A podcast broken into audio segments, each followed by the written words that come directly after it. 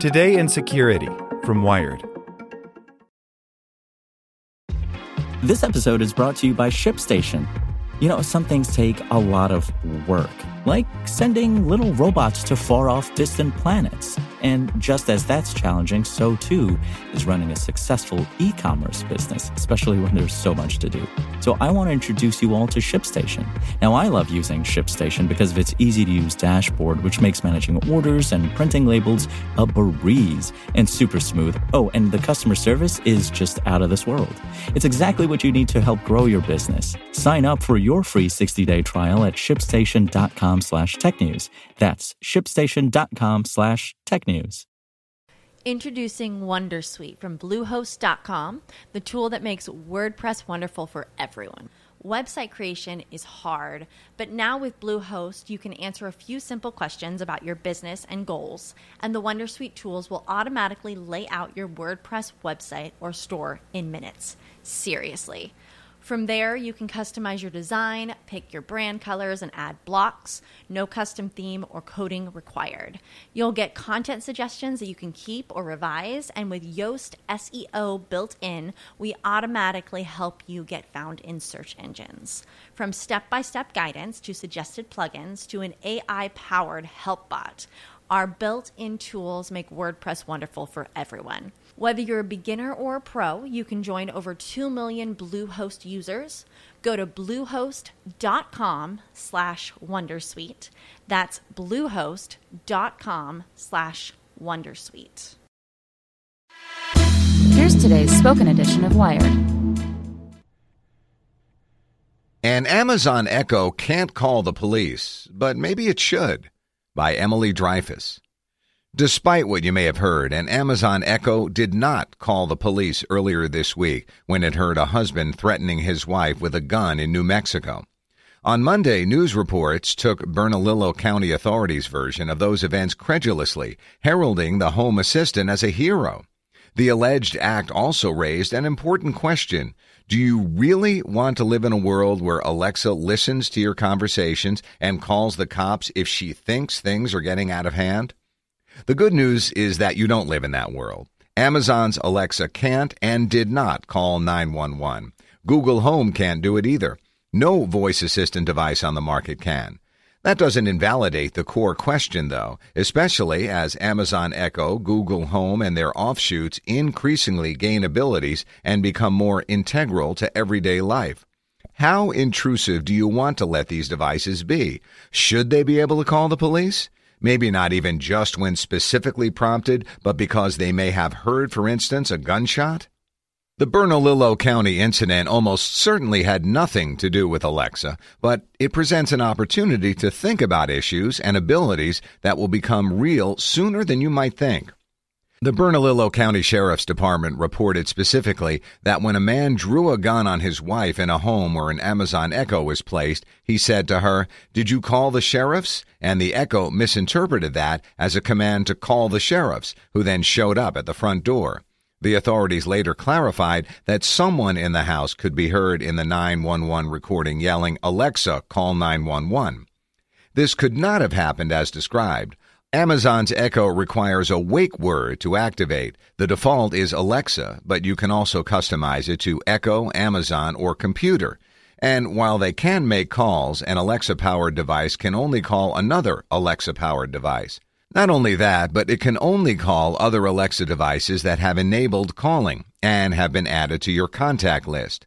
Most importantly, these exchanges don't take place over the public switched telephone network, the worldwide network that allows wireless or land phones to actually make calls. In other words, the sheriffs would have needed an Alexa device of their own for that to ever work, one that the couple in the domestic dispute had in their contact list. Later, the police said that the Alexa was used in combination with some kind of home phone or cellular phone system. That at first sounds plausible, but it's actually also technologically impossible, as the Echo does not support calls over Bluetooth. Someone called the police that day. It just wasn't Alexa.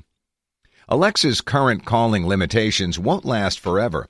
The Echo's biggest competitor, Google's Home, will soon allow you to call any number in the U.S. using the device, except for 911 or 1-900 numbers. The holdup seems to be largely regulatory, according to Federal Communications Commission spokesman Mark Wigfield. Providing 911 services means adhering to a host of technical regulations, everything from making sure all 911 calls route through the right call center to making sure each one transmits the correct location of the caller. Additionally, devices that make 911 calls must also be able to receive incoming calls so police can call back. Those hurdles currently prevent Google and Amazon from offering a direct emergency line, but they can and likely will be overcome at some point. Fear of false positives could also present a barrier to 911 calling, says Susan Leotaud, an ethicist at Stanford who advises major tech companies on how to balance ethical behavior and innovation. Children could prank call the cops using the Echo, for instance. Then again, children prank call the cops using regular phones all the time, too, notes Boston police officer Rachel McGuire. It's not like it's any skin off our back, she says. But what about help beyond 911? To people like Dan Reidenberg, who has advised Facebook's suicide prevention policies and is the executive director of SAVE, a national suicide prevention network, Alexa represents a massive opportunity to have another source to help with suicide, depression, and mental health crises. Amazon has worked with experts to incorporate some of that responsiveness into Alexa already, according to Amazon Echo spokesperson Rachel Haas. Wired tested the phrases and found they worked. When anyone says, "Alexa, I am being abused," Alexa will respond, "I'm so sorry. If you need immediate help, call 911 from your phone." You can also call the National Domestic Violence Hotline at 1-800-799-7233. It gives similar answers with appropriate contact information if you say you're depressed, want to commit suicide, or are having a heart attack. Google Home does something very similar, including offering support if you tell the device you've been raped. Both devices could also do more. It could say, "Why don't you go take a walk outside and then come back and tell me how it goes?" Or, "I could play this music for you." We could design interventions that could match the need, says Reidenberg. It could say, "Could I connect you to your mom or your brother or best friend?"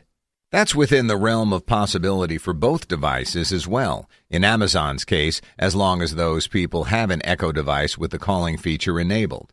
Amazon wouldn't comment on whether it would add this feature. Some third-party apps integrate with the Echo to provide assistance. A program called Therapy lets you talk to Alexa and get generic advice about your feelings.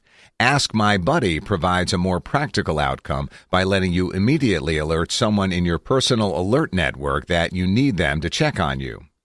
The practical use cases seem clearly defined. You'll be able to use voice-activated devices to make calls for help, both literal and figurative, but not to 911.